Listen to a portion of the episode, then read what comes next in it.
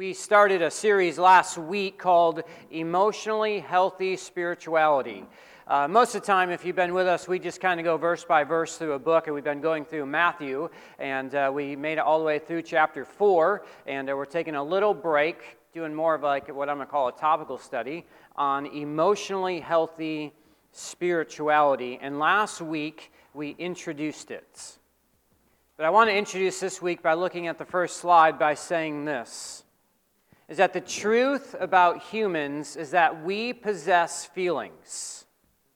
So, unless you are capable of feeling and telling the truth about what you are feeling, you're not living truthfully. To live a truthful life, to have a true self, have a true understanding of yourself, requires that you have the capacity to feel and the ability to describe and accurately tell what you are feeling. Tell the truth about your emotions. We are people with heart pains and heart problems, which means we require heart solutions, we require heart healing. However, with all of our heart pains and heart hurts, we end up, most of the time, if we're honest with ourselves, try to solve our heart problems with intellect, knowing more, willpower, I'm just going to push through this, or morality, self righteousness to feel better about our lives. And I believe that most of us as we grow up, if we're not attuned to the emotional side of who we are, we lose our hearts. The beauty of kids is you know their heart, don't you? Do they hide pain from you? Does your kid like hurt and just like run away from you? No, when your kid is young and he's hurting, what does he do? He tells you. He's not afraid to tell you. If you hurt his feet, this isn't just physical pain. This is like if you like yelled at him and he doesn't like that you yelled at him, he'll come to you and say, "Dad, I don't like that you yelled at me." And it's as we grow up, we begin to lose our hearts. We get hardened to these genuine emotions that God has given us, so that we have lost our heart. We don't even know who we are as humans. And it's important to just keep reminding ourselves that God made us this way. Emotions, these things that we feel, are not part of the fall. They're not evil. They're not things that we're trying to push and to get rid of and suppress. They're actually integral to what it means to be a human.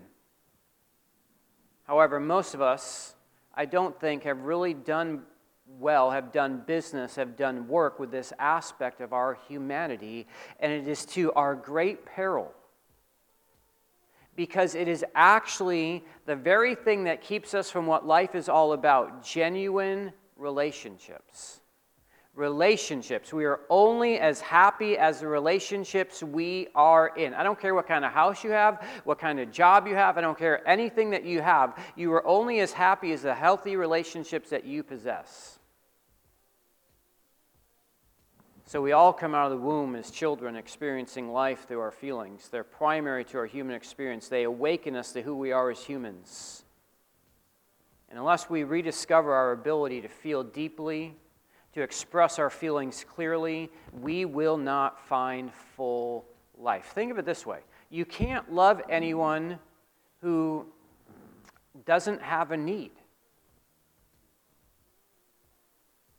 Like I don't know if this is true in your husband wife relationship or your dating relationships, but if the person you're dating or married to never has a need, how can you really love them?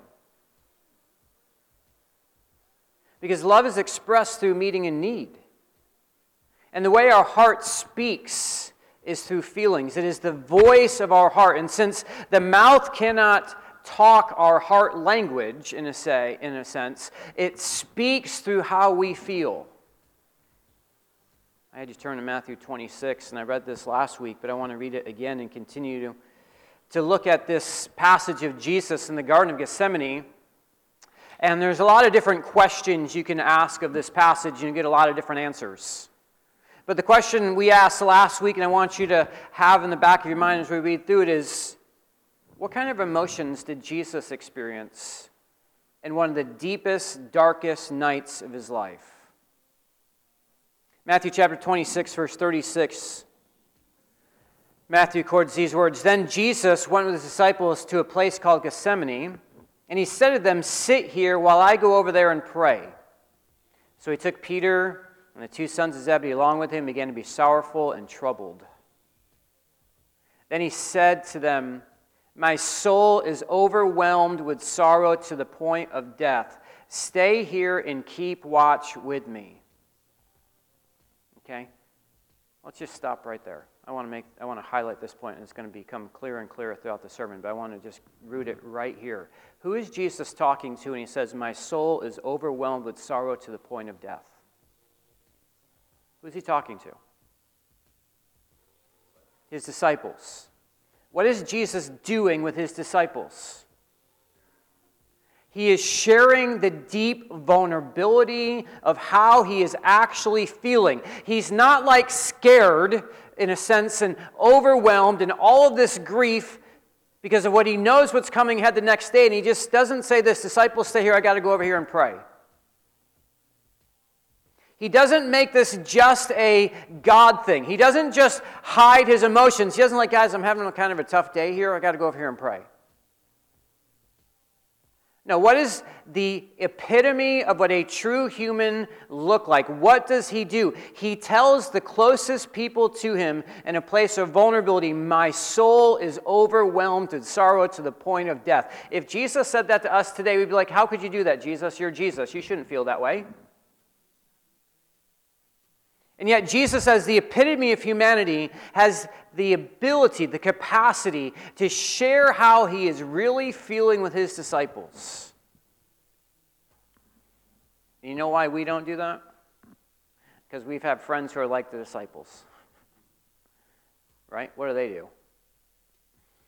Dear God, like they're not praying, they're falling asleep. And Jesus, as you read through the story, is verse 39, he goes a little further, his face to the ground, he prays to now to the Father, if it is possible, may this cup be taken from me. Yet not as I will, but as you will. And so he returns, and I mentioned he finds his disciples sleeping. He, he says, Couldn't you keep watch with me for one hour? Again, I'm going to reiterate this throughout our sermon. But when people hurt us, what do we do? Do we acknowledge our hurt or do we just say, oh, guys, that's okay?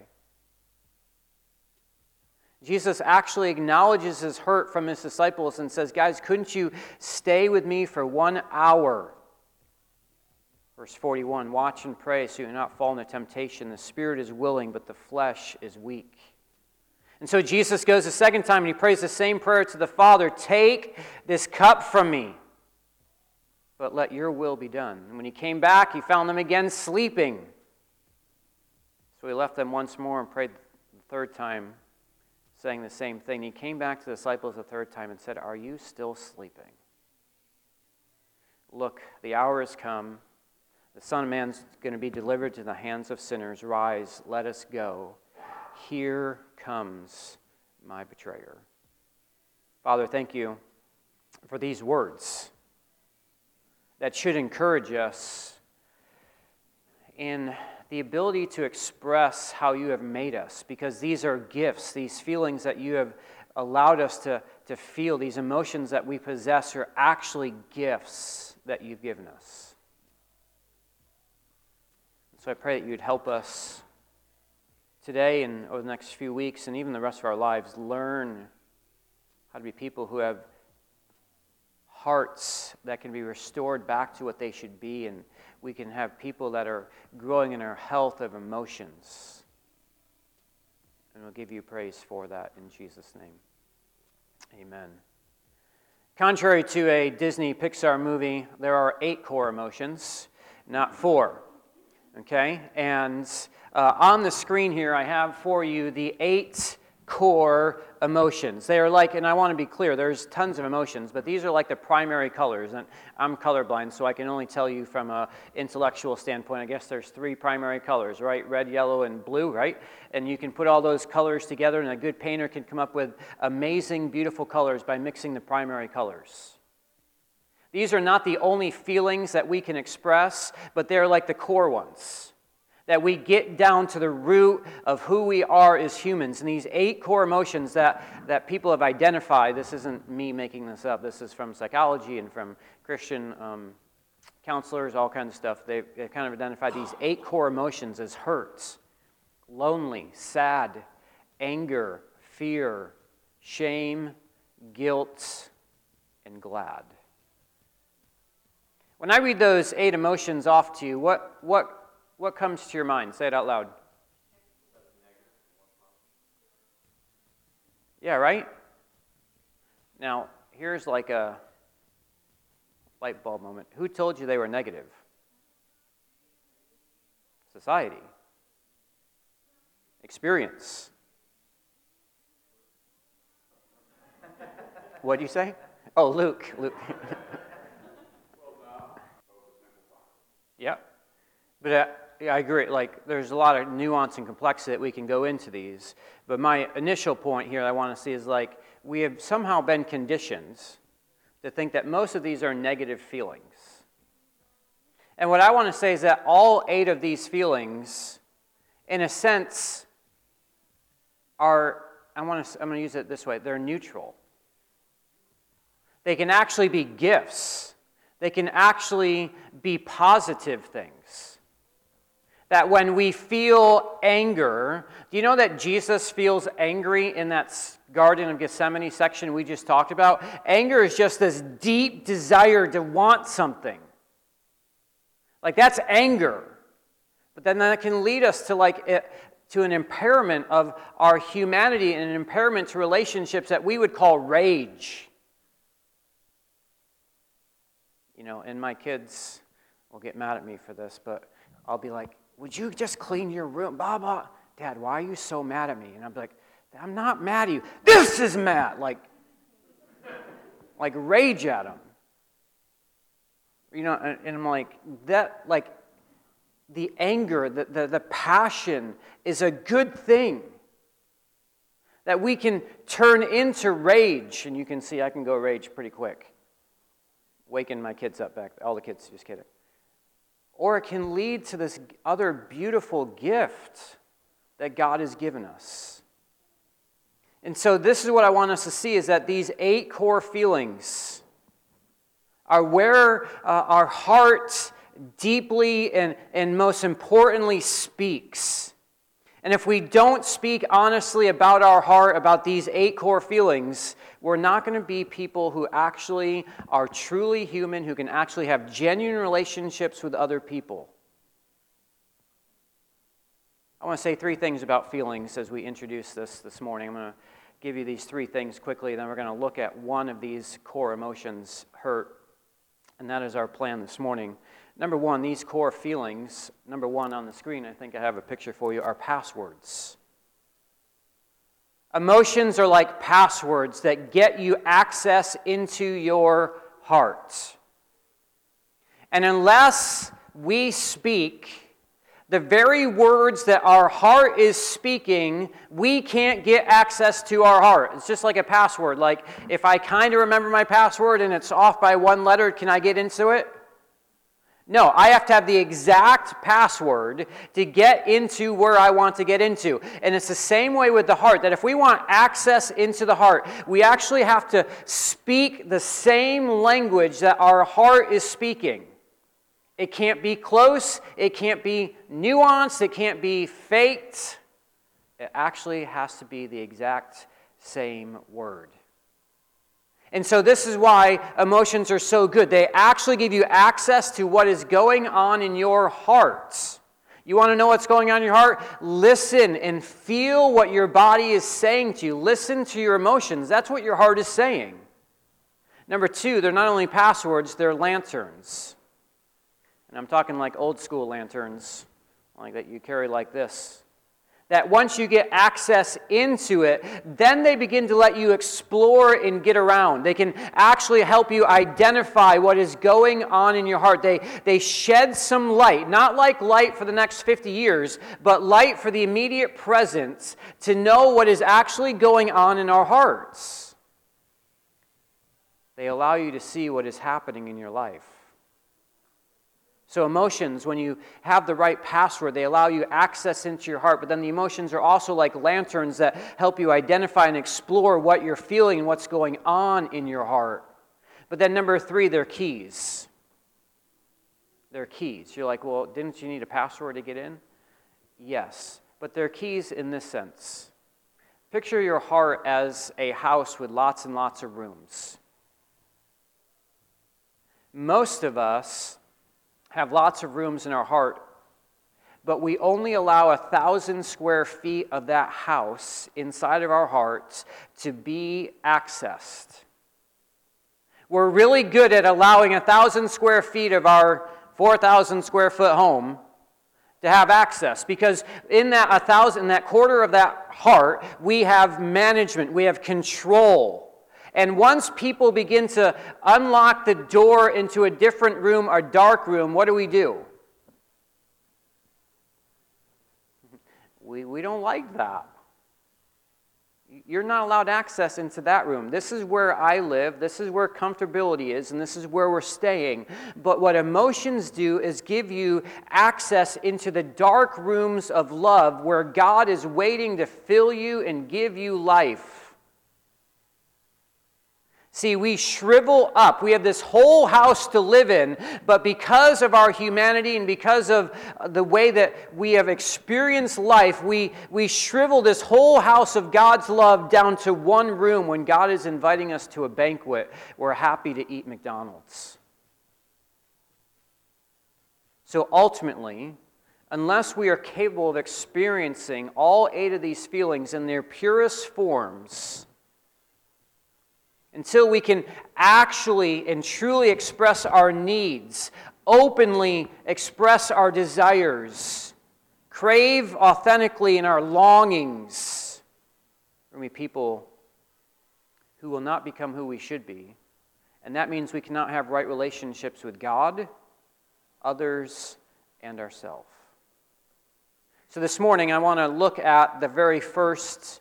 Uh, core emotion and just give you an, a, kind of like a, an example, if you will, of what you could do with all eight of these emotions. And if you want more resources, I'll put some on the, on the website this week. And if you're mad at what I'm saying, we can meet up this week too. All right? Um, talk through this a little bit more.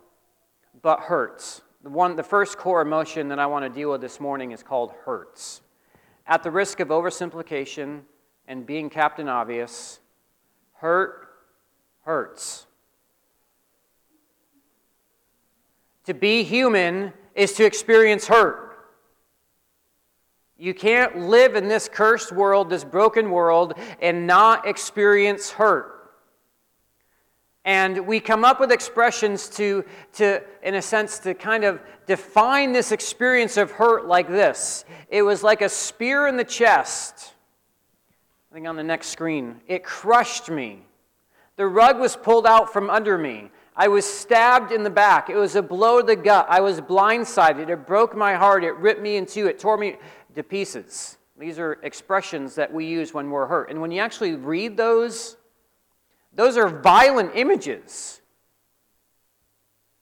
Those are things that, if they really happen physically, you would experience a lot of hurts. But there's not just a biological response to hurt, there is an emotional response to hurt. Because if someone punched me in the face, there would be this biological pain radiating throughout my body, correct?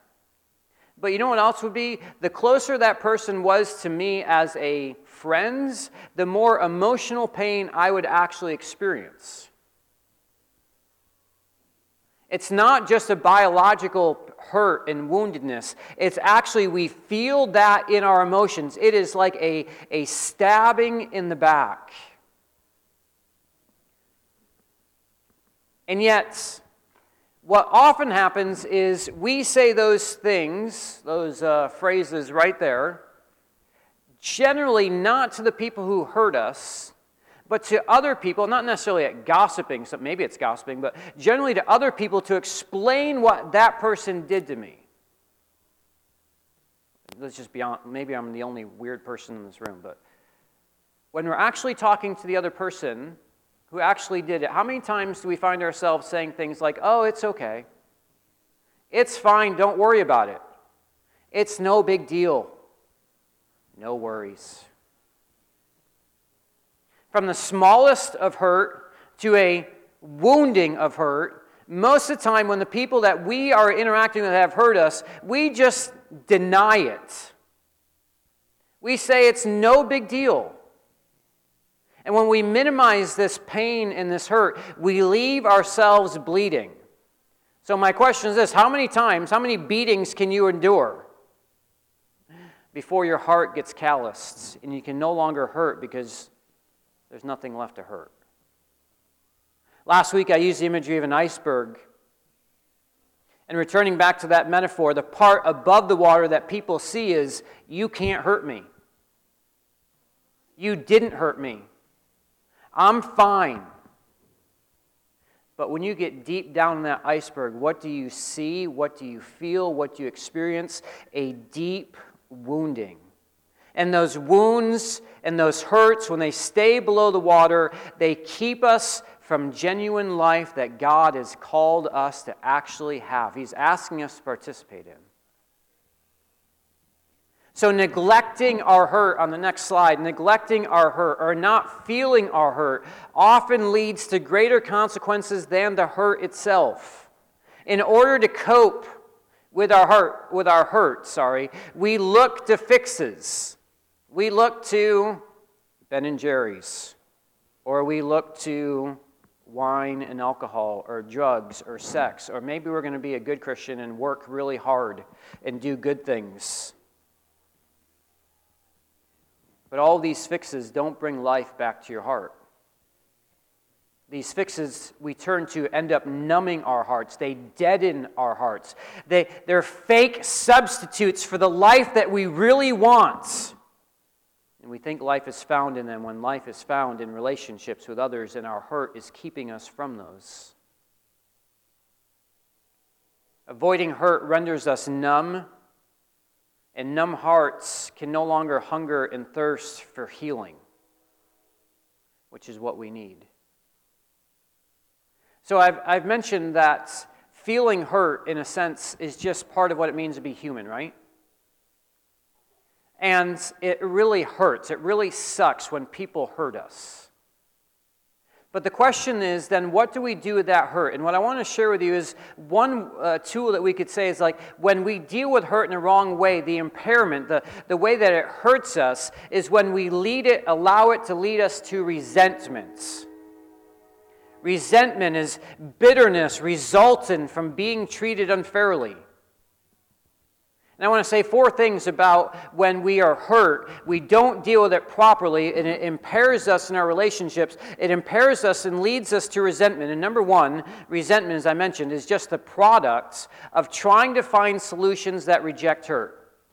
When we deny our hurts, we minimize our hurts, and we don't cry out for healing, resentment sets in.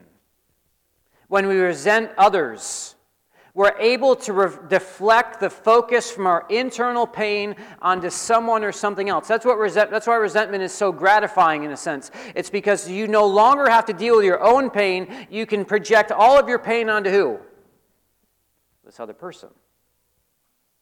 And so many of us carry around resentment towards other people, and, and we'll talk about this in a minute, but we, we don't even realize it. And, or we're like, oh, we don't really resent you.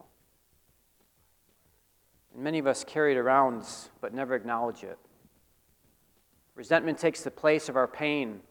And that resentment, that bitterness that we have towards other people, renders our hearts incapable of being true, being truthful to who God made us.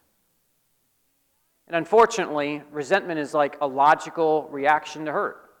It justifies itself based upon the actions of others nurturing a grudge, continuing a, a grudge, generates its own energy that keeps us from experiencing and dealing with our own hurt. So, number one, resentment is just what happens when we don't deal with our hurt. Number two, we try to hide our resentment from others and even ourselves. If the truth of humanity if being a true human is to define what we really feel, then when we don't feel our feeling of hurt, we remove ourselves from the truth. And when we remove ourselves from the truth of hurt, we try to hide it from the person we are hurt by and even ourselves. And so I say this tongue in cheek, but how many times has someone who has hurt you asked you, Are you okay? Your spouse says to you, okay. And how many times do you say what? Yeah, I'm fine. Because to admit our hurts is to admit vulnerability, and to admit vulnerability is to admit need. I said this last week. You know why we hate talking about emotions? Is because it leads us to need, and we hate feeling needy. And so the lack of admission of being hurts telling other people that you have, they have been hurt, that we have hurt them and they have hurt us, is very counterintuitive. We seek to hide it so we can have life, but that denial is actually destroying the ability to have life. Number three, resentment. Not only is what happens when we don't deal with our hurt, number two, we hide it from others. But number three, resentment blames others for our hurts and makes them responsible to fix it. We tell ourselves if the person who hurt us would change, then our hearts would be better. When Shelly and I got married in 1999, that's how long ago it was, it's crazy, we began noticing a, a, a pattern in our conversations that maybe you and your spouse have this pattern too. We would say this word all the time to each other the word nothing. She would ask me, Scott, what's wrong? And I would say, Nothing. Now, maybe there was nothing wrong, but if you knew Shelley, she was pretty intuitive, and she knew when there was the tiniest thing off with me. And I bet if your spouse and your person that you live with, they know that too. And I used to just say all the time, nothing is wrong. Why? I didn't want to be vulnerable to her. I didn't want to admit my own need. And when I was acting outside my normal self, she would regularly be asking me all these questions. And I'd be like, it's fine, it's fine, nothing, nothing, just leave me alone. Eventually, one of our rules in our marriage relationship, it wasn't because I knew all this, it was just like the rule that we came up with is when we ask questions, we can't say nothing. We could lie and say something else, but we couldn't say nothing. And so I would deny my hurt, my pain, by just responding nothing. And often that nothing was nursing a grudge against her, a perceived wrong that she did to me. And now it's turning into something greater that I'm resenting her. But let's dig a little deeper. What am I really doing? If I'm honest with myself, many times I was just seeking to punish her by making her beg to have a relationship with me because I won't speak the voice of my heart about my perceived hurt. What I mean by that is nothing's wrong. So if she really loves me and I say nothing is wrong, is she just going to walk away? No, she's going to keep digging, isn't she? And I'm begging for a relationship. I'm making her do all of this. I want her to do all the work that I should be doing. I want her to heal me. Whoa. And I wrote this this morning when I was thinking through this. I was just an immature little brat who says, You've hurt me. Now, I'm not going to tell you how bad you made me hurt, and you got to figure out what's wrong. And then you're going to fix it. See why marriage is so hard? Because you just say nothing. Rather than be honest and admitting that you're hurt. Number four, resentment leads to irrational, heart destroying actions. When we deny our own hurts, and we blame others for our hurts, it leads to destructive actions. We believe it with all of our hearts that we have the right to do anything we want, anything we want to say, anything we want to do towards that other person, all because that other person deserves it. We justify all of our actions based on the fact that they have really hurt us. And the more they hurt us, the more we feel justified in our resentments and our actions towards them. And sometimes the greatest way that we justify is not actually by the presence of actions and strong, mean words, but it's actually by running away and not giving that person your relationship.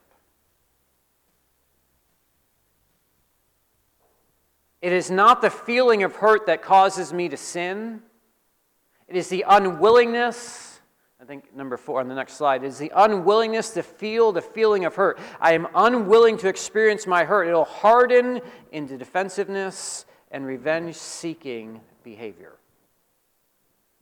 See, the, when we feel hurt and we don't deal with it properly, it leads us to this impairment of resentment towards other people. That you can say, No, I don't resent you, but you really do. Or you can say, This has hurt me, and now I'm not going to withhold, I'm going to withhold my relationship from you. I'm not going to be honest with you. And all of that, how is your relationship happening, working? It's not. But the gift of this feeling of hurt it's a, it's a gift. This feeling of hurt can actually be beneficial, it can be helpful. Until we stop resenting and, and take ownership of our own hurts, we can never experience healing in full life. It is your own individual responsibility to deal truthfully with your hurts. No amount of pretending, denying, or lying will change that truth. And what the beauty of hurt is, is that when you express your hurt and you are honest with who you are and you have been hurt, you are, in a sense, crying out for healing. That's the beauty of being hurt, is that you're crying out, I want to find healing. So, as I've mentioned, feeling hurt is human, and this feeling is a gift because it's the heart's voice. It's the, ver- the heart's crying out to find and experience healing. But here's the problem when we let go of all of these fixes and we try to actually be honest with our hurt and we, we don't look to these other things and we're just left with our hurt, what happens? We see that these memories still carry such great pain. The aches from the wounds that we've experienced with broken, broken relationships with loved ones is still there. The sting of rejected love has not gone away. What I'm trying to say is like when you're honest with who you are with your hurt, it hurts. Which is why we don't want to feel it. We want to run to resentment, and run to fixes. So we keep trying to stifle the pain. But we need to admit our hurts with words and actions. In an act of true vulnerability and admitting our hurt, we are reaching out for healing. There is no healing without vulnerable admission that we are hurts. When we admit our hurts, we're hoping for heart healing. We're exposing our wish to experience freedom. To admit is to begin to hope.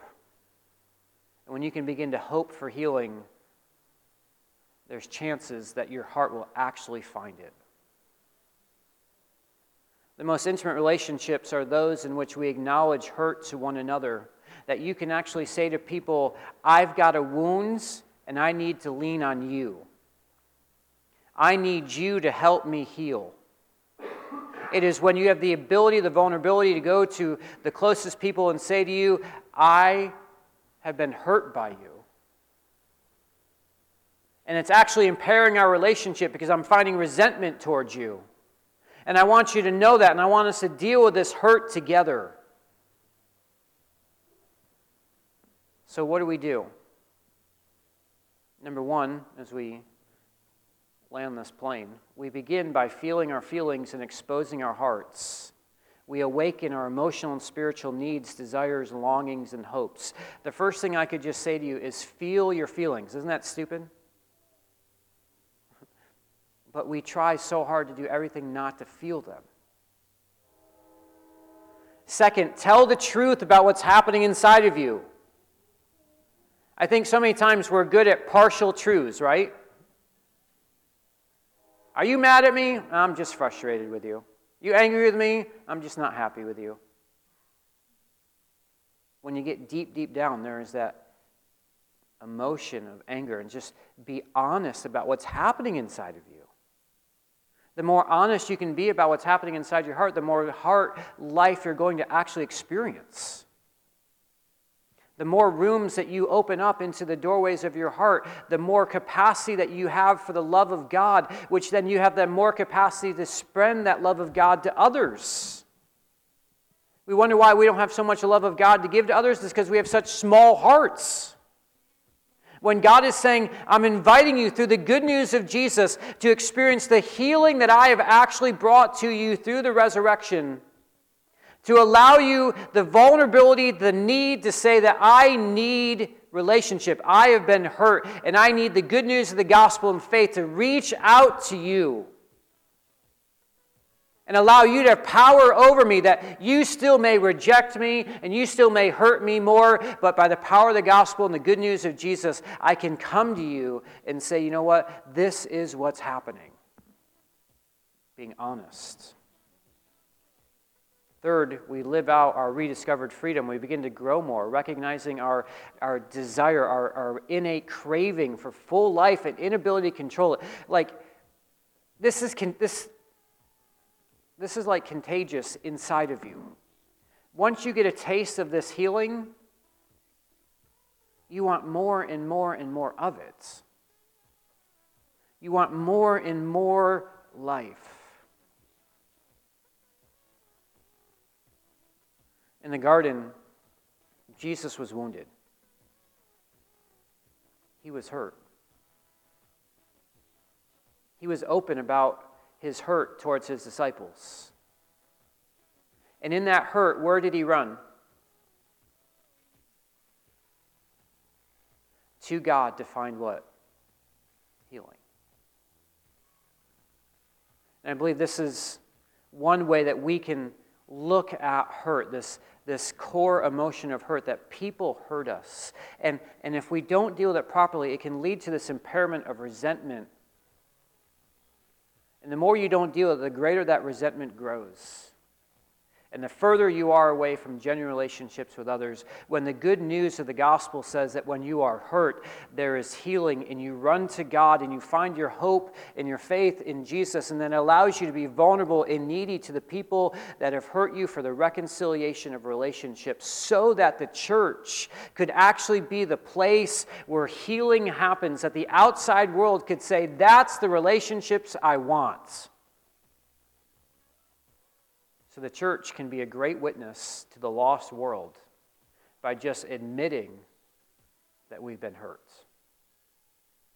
Father, thank you for a few minutes to think through these concepts. And in, in, in some ways, this is a lifetime of learning and trying to figure out how to deal with our hurts. In spirit, I believe that there are lots of people who have been really hurt.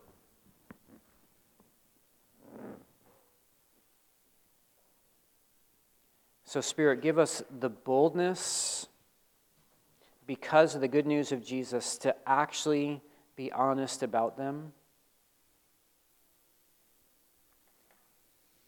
Give our hearts a cry for healing. Give us boldness to go and to, to talk to those who have hurt us if that's what we need to do. would please not allow Satan to deceive us into thinking we're good when we're not good. Maybe we are good, but if we're not, do not let Satan trick us into thinking that it's okay. Because we want to open the rooms of our hearts to your love and to your presence where there is fullness of joy, and this is one way that we do it. and allow those rooms to be open so that the outside world could actually see what a full life looks like, what genuine relationships look like when God, you are present. In so many ways, our hearts are just yearning and longing for the new worlds where these hurts will be gone. But in the present, God, I pray you'd help us to be people who learn how to love each other, forgive each other, and be vulnerable with each other and express our needs. In Jesus' name we pray.